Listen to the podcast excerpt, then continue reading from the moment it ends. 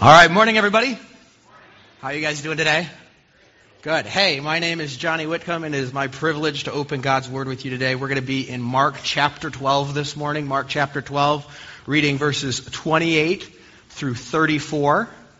That's on page 1301 in the Journey Bible, if you want to follow along. There's some in the seats around you. But we're going to be continuing on in our series called Real Jesus, The Road You Don't Expect. We've broken up Mark into three parts, and Jesus is nearing his final destination. He's on the road to his final destination, which is the cross on our behalf to save us from our sins. And the road to get there is wrought with challenges. There's challenges all across the board. The last 2 weeks, we've looked at challenges that Jesus has faced with the social, political, and religious leaders of his day. The Pharisees, the Herodians, the Sadducees. They're all challenging Jesus. They're trying to trick him and trip him up. And Jesus responds, and he aces their test. He meets their challenges. It's some really impressive stuff. If you weren't here the last 2 weeks, I'd encourage you to go back and listen to those sermons. They're on our YouTube and Facebook pages. Scott and Norm did a great job. But today, Jesus offers us a challenge back. There's one final conversation that he has in this set of three where one of the teachers of the law comes to him and he says, "What is the most important command? What is the most important command that God gives us?" And Jesus responds with a challenge. And this is the big idea for today. Sign up for the greatest challenge, living the greatest commandment. Sign up for the greatest challenge, living the greatest commandment. So if you'll stand with me for the reading of God's Word, we're going to read Mark chapter 12, verses 28 through 34. 1301 in the Journey Bible. Here we go. Says this: one of the teachers of the law heard them and came and heard them debating. Noticing that Jesus had given them a good answer, he asked him, "Of all of the commandments, which is the most important?" "The most important one," Jesus answered, "is this: Hear, O Israel, the Lord our God, the Lord is one. Love the Lord your God with all your heart and with all your soul and with all your mind and with all your strength. And the second is this: love your neighbor as yourself. There's no commandment greater than these." "Well said, teacher," the man replied. "You are right in saying that God is one and there is no other but him. To love him with all your heart and with all your understanding and with all your strength and with all your love." I lost my spot. Hang on here. "And to love your neighbor as yourself is more important than all the burnt offerings and the sacrifices." When Jesus saw that he had answered wisely, he said to him, "You are not far off from the kingdom of God." And then no one dared ask him any more questions. The greatest commandment. You may be seated. No one dared ask him any more questions, but I'm going to start my time with you asking you a question. Raise your hand if you have ever signed up for a challenge. You knew it was going to be hard. You knew it was going to be difficult, but you signed up for it anyway. When I think about that concept, I think about my very first semester taking a biblical language. Okay? So I went to Bible school. I had to take 4 semesters of a biblical language, Hebrew or Greek. I chose Greek. It's the language of the New Testament. And when I took Greek, I had 2 options for professors, okay? I had Dr. Wilson or I had Dr. Sauer, okay? Now, Dr. Sauer, he was a little bit older, and he was a little bit easier. He just reputationally, people said, this class is the easier Greek class to take. Dr. Wilson was just an amazing man, God-fearing, kind-hearted, soft-spoken. He ended up leading my wife and I through our premarital counseling. And he has preached one of the best words I've ever heard on the spiritual gifts. He's a great man. But reputationally, his class was considered much harder than Dr. Sauer's Greek 1 class. And I had some really high caliber friends when I was in college, and they encouraged me and they kind of stoked me on, hey, you should take Wilson. He will make you a master of the Greek language. So I was there. I was in Bible college. I was there to be able to navigate the complexities and nuances of the biblical text and be able to communicate that truth to the people around me well. So I was like, yeah, I want to master the Greek language. So I signed up for Wilson's class. And the first Tuesday of class, he gave us an assignment. He said, the next class is on Thursday. By Thursday, I need you to have the Greek alphabet memorized. Upper, lowercase, I need you to know the English names of all the letters, all the way from alpha to omega, and I need you to know what the sounds are. Because I'm going to give you some words in Greek, and you're going to have to sound them out phonetically and kind of give me your best estimation of how you pronounce that word in English. So Dr. Wilson was asking us to learn to read and write in 2 days. I was like, oh my goodness. But I set myself to the task. I signed up for the challenge. And so my friends and I would get together and we'd study together, and every spare moment that we had, we made flashcards, we downloaded apps on our phone, so no matter what we were doing, we would be working on the Greek language. And we studied hard, and Thursday, the quiz came. And it was the first 15 minutes of class. We had 15 minutes to get it done. And we were working hard, and it's like, I can't remember what comes after lambda. Move on, got to keep going, and just move all the way through the Greek alphabet. And at the end of that time, we turned our papers to one another, and we graded our exams or our quizzes, and we got them back, and there were some groans, and there were some sighs of relief. And I think I did all right. I think I got like a B, B+ on my first quiz in Dr. Wilson's Greek Grammar 1 class. But what Dr. Wilson said next has stayed with me to this day. He got up to the front of the class, and with much solemnity, he said the following. He said, guys, the Greek language is an ocean. Today you dipped your toe in. For the rest of the semester, the tide will be rising, and you will have to learn how to swim or you will drown. That sent a shiver down your spine like it did mine. Oh my goodness. It was a challenge. He gave us a challenge. And why do I say that? Because Jesus is challenging us today. On the tail end of 3 challenges from the religious leaders, Jesus offers a challenge back.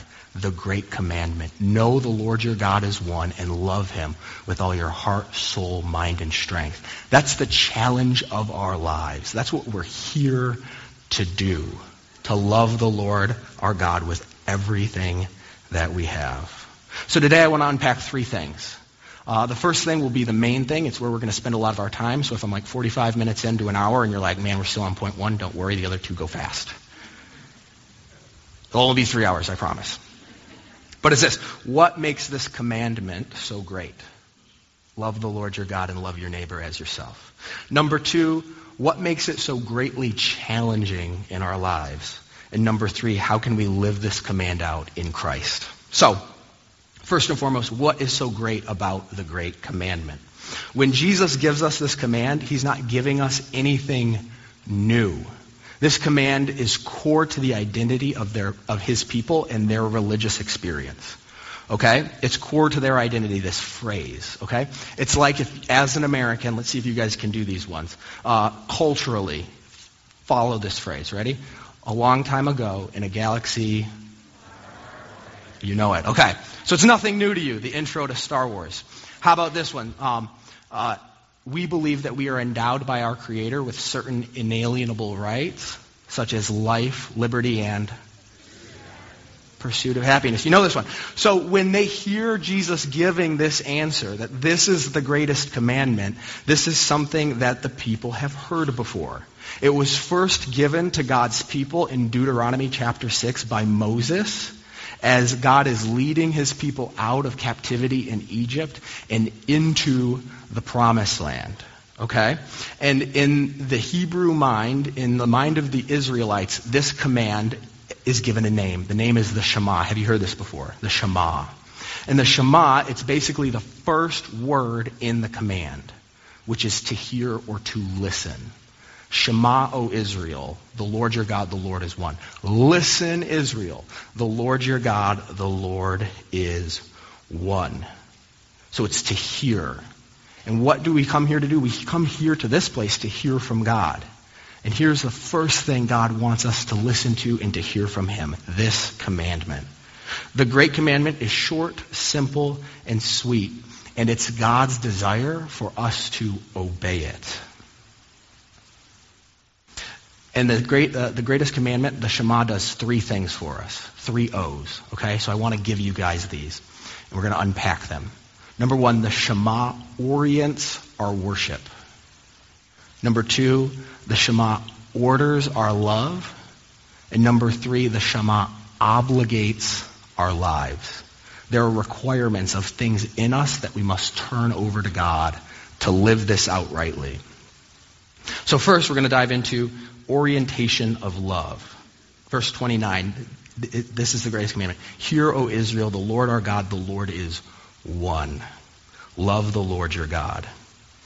The Shema, the greatest commandment, orients our wandering hearts and lives towards that which is of prime importance. God. He is the one who we are to love. That's what it starts with. God is one. We are to worship and love him. Why does it have to give us this command? Because we are people with wandering hearts.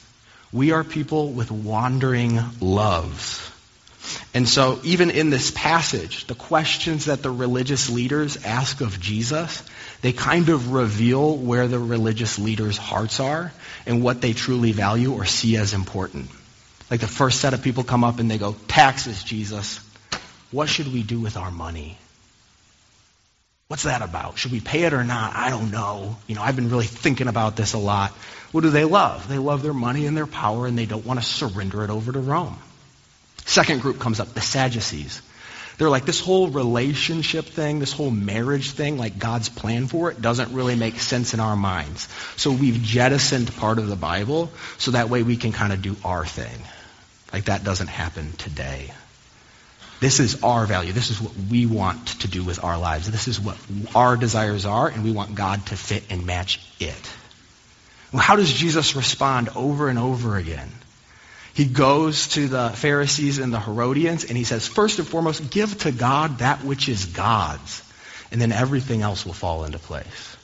Give to God that which belongs to him. He goes to the Sadducees, and he goes, you guys don't know the power of God's word?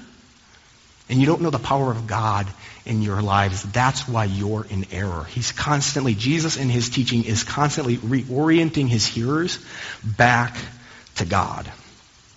Live for him. Now here's the thing. This is my guarantee. If you are not intentional about orienting your love and your life around God as preeminent, your lifestyle, your habits, your experiences will pick a God for you. You will orient your life around something. Okay? And so you will drift away from God if you're not careful to constantly return to him. We live in a world where people are looking for something to serve, looking for something to live for, looking for something to base their lives around. What will it be? Should I base my life around myself, my pleasure, my wealth, my politics, my sexuality, my ambition, my job title? Like what gets me out of bed in the morning? People are looking for that. People are searching. What's worth it to me? And they'll either give up in despair or they'll find a lesser God if they aren't orienting their hearts to the one living God. The greatest command takes our wandering worship and orients it to that which is of supreme value, our God in heaven. And today I just want to ask, where has your heart wandered? What are you living for that you're putting before God? There's a big game tonight. And Norm was very careful to say, hey, that's less important than God. It is. But our hearts wander. We want things. God says, come back to me. If you want to unpack this concept of idolatry and kind of how it insidiously creeps into our hearts and lives, and some of the things that we lift up as false gods, I recommend a book. It's called You Are What You Love by James K.A. Smith. You Are What You Love by James K.A. Smith. We want to orient our lives to God. Second thing that the Shema does, it orients our worship, it also orders our loves. Look at the text, 31. The second command is this: love your neighbor as yourself. Love for God comes first, and genuine love for neighbor is birthed out of that first love for God. Why does God come first? Why doesn't neighbor come first? Because genuine love for God is, he's the wellspring of life.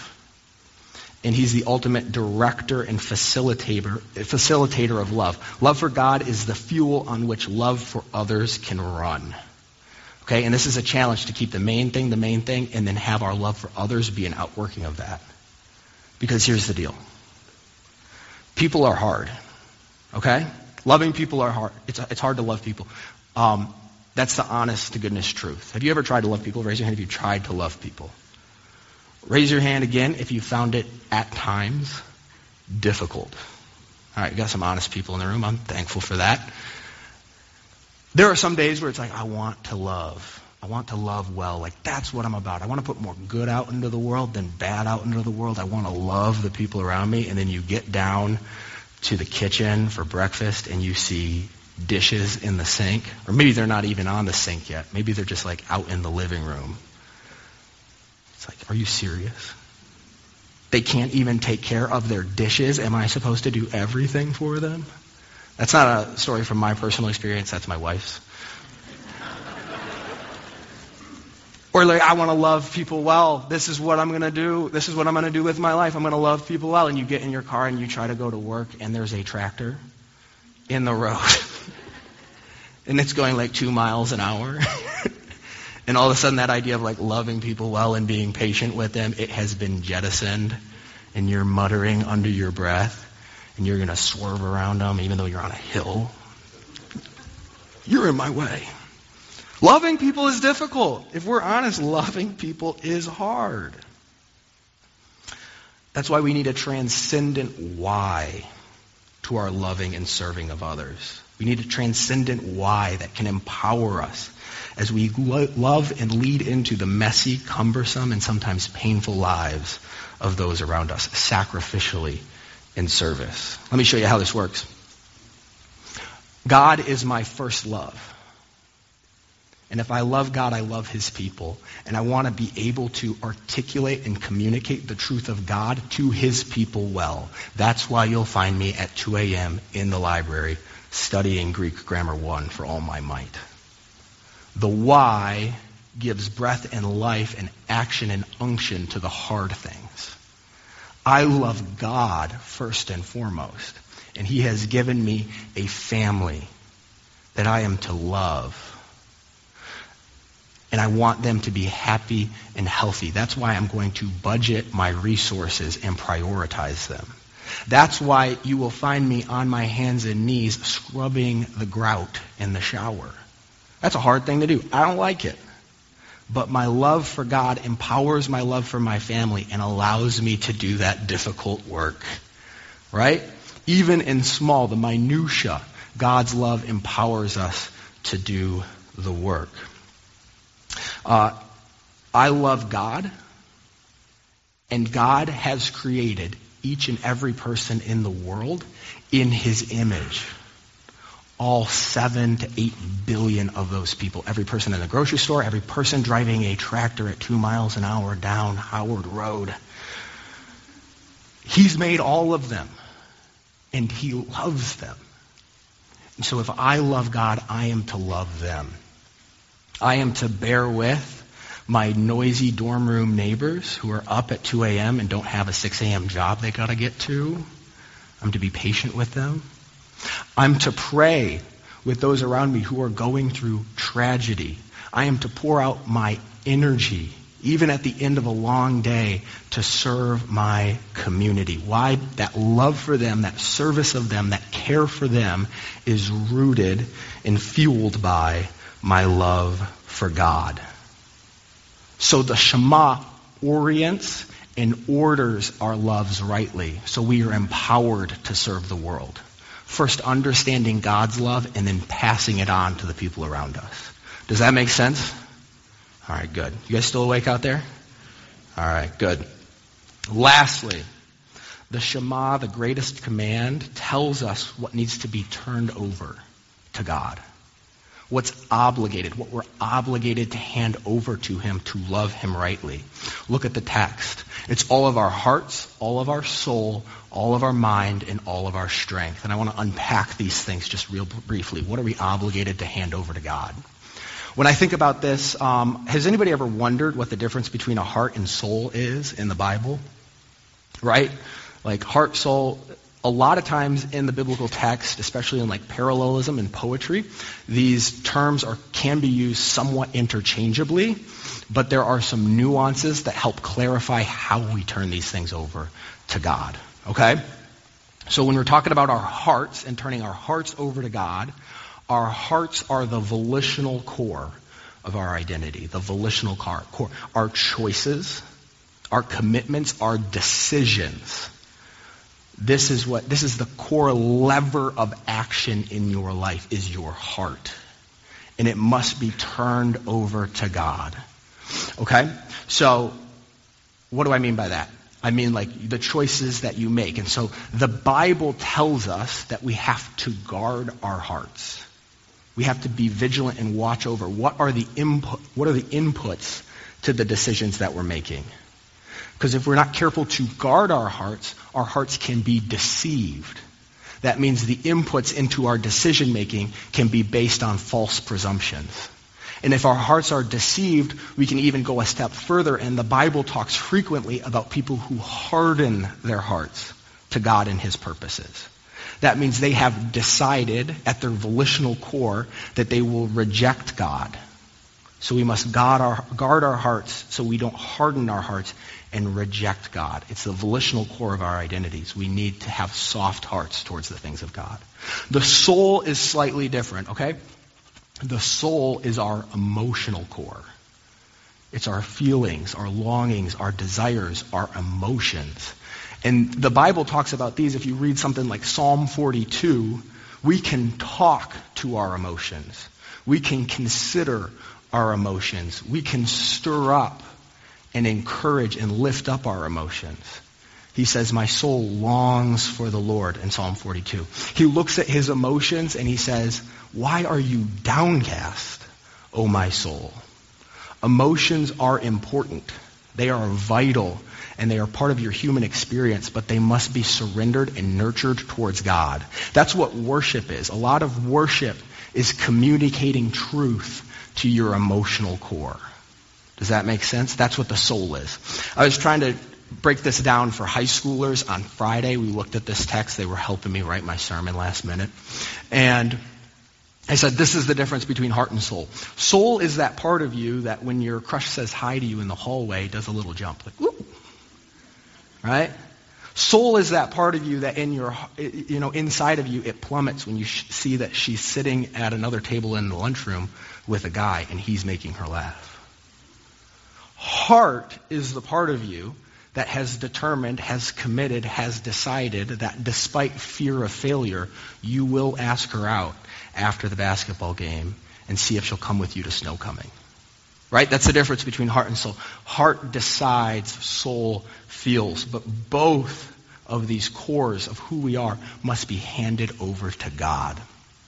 Also, our minds must be handed over to God. This is our intellectual core. This is our thoughts, our memories, our categories for thinking, our logic and reasoning. It must be surrendered to Jesus. And I am a mind guy. I am an intellect guy.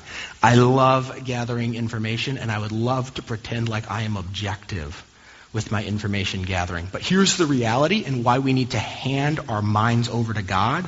We are subjective individuals. And if we rely on our own reasoning, our own logic to determine what is right and wrong in the world, we are in a whole heap of trouble. That is the spirit of the book of Judges in the Old Testament, in the Old Testament, which can be summarized by the text of Judges 17:9, which says that everyone did what was right. It's like, hooray! In their own minds. Or as they saw fit. They did what was right as they saw fit, or they did what was right in their own eyes. And it led to chaos in the people of God. We must surrender our thinking faculties over to God and allow Him to create the categories in which we think. That is very necessary, especially for somebody like me who loves thinking. I can make a bad decision, and if you give me enough time, I can rationalize it. I can give you an excuse. It doesn't make it right. Lastly, we need to give our strength over to God. When I think about strength, this is a really interesting word in Hebrew and Greek. It can also be translated not only as strength, but also as might, or here's a pokey one, our wealth. Okay? At its core, when God says, love me with all of your strength, what he's talking about is he's talking about loving us with everything that we have at our command as individuals. Can you put that on the screen, Graham? Everything that's at our command. So my question for you is, what is at your command in life? Like, what's your max bench press? Can you use that to honor the Lord and help somebody moving a couch? What resources, what talents, what positions of influence, what spheres of life in others can you speak into? What intellectual property, what trademarks, what patents, what real estate, what clothing, what people has God given you? What occupational proficiencies, what authority, what might has God given you that you are obligated by the Shema to turn back over to Him to be used? What is at your disposal? Are you giving it to God? This is God's heart, that we would live out this greatest commandment. And I just want to ask you, what would it look like for us to do this? What would it look like if in our day-to-day experience we decided that we would say the Shema to ourselves? Like, I wake up in the morning, hear, O Johnny, the Lord your God is one. Love the Lord your God, Johnny, with all your heart, soul, mind, and strength. Johnny, love your neighbor as yourself. What would that look like if we did that? I was talking with a friend one time. We were at the beach, and we were talking about working out and lifting weights. And I was like, do you have a mantra for, like, lifting weights? I was like, because I got one for me. Like, when I'm on my last set of squats, this is what I say to myself in my head. No one's earned more breakfast than you. That's what I say to myself. This friend looked at me, and they're like, oh, I pray the Shema. I was like, oh, that's such a better answer. I don't even know what mine means. Like, my goodness. But what would it look like if this was our heart? That in everything we do, we love the Lord our God with all our heart, soul, mind, and strength. Love our neighbor as ourselves. What would it look like if we were to teach this to our children? Right? It's like, hey, proud of the grades in that class. Hey, I'm glad you made varsity this year. But listen, champ, listen to this. This is what I want you to get more than anything else. If you succeed in everything else and miss this, I have failed as a parent. I have failed in passing on my faith to the next generation. Hear this. The Lord your God is one. Love the Lord your God with all your heart, soul, mind, and strength. Listen, dude, I'm glad you got to be in algebra. I know you worked really hard on that. But love your neighbor as yourself. That is of utmost importance. Listen, I'm glad you hit the three-pointer. It was a buzzer beater. I want to celebrate that with you. But even if you didn't hit it, if you're loving the Lord your God with all your heart, soul, mind, and strength, man, that's what matters to me the most. This is God's heart for us today, Genesis, that we would love the Lord our God, that we would sign up for this challenge, and we would live out the greatest commandment. And it is a challenge. The greatest commandment is something that we fail, and we fail often.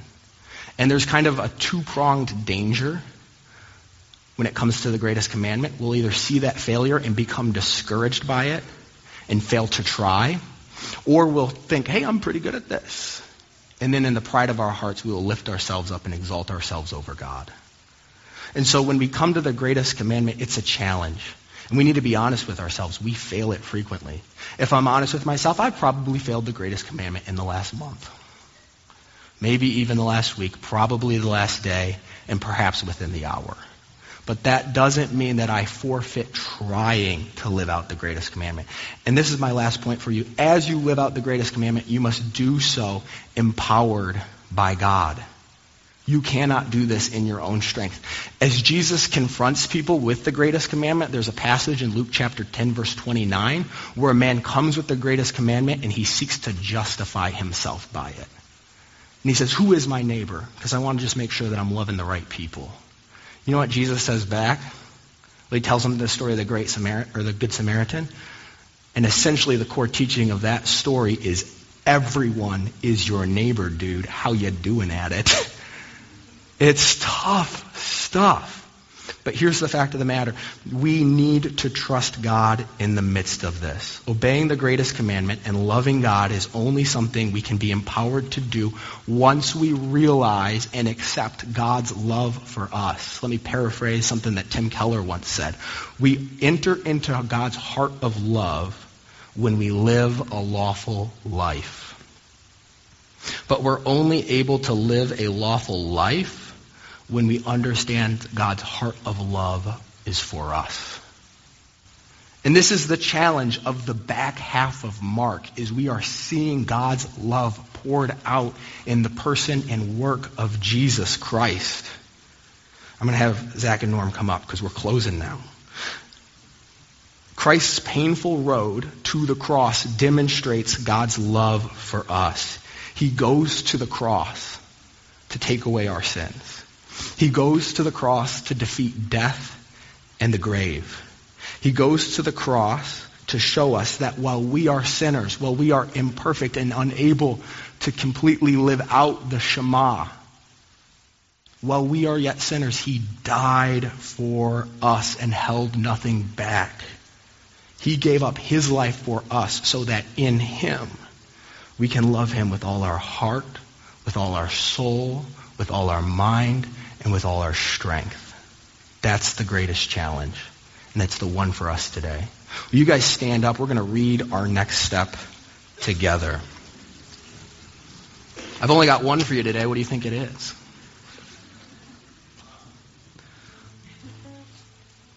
Let's read it together, if we can put it on the screen. Out loud, all together. Hear, O Genesis Church in Petoskey, the Lord our God is one.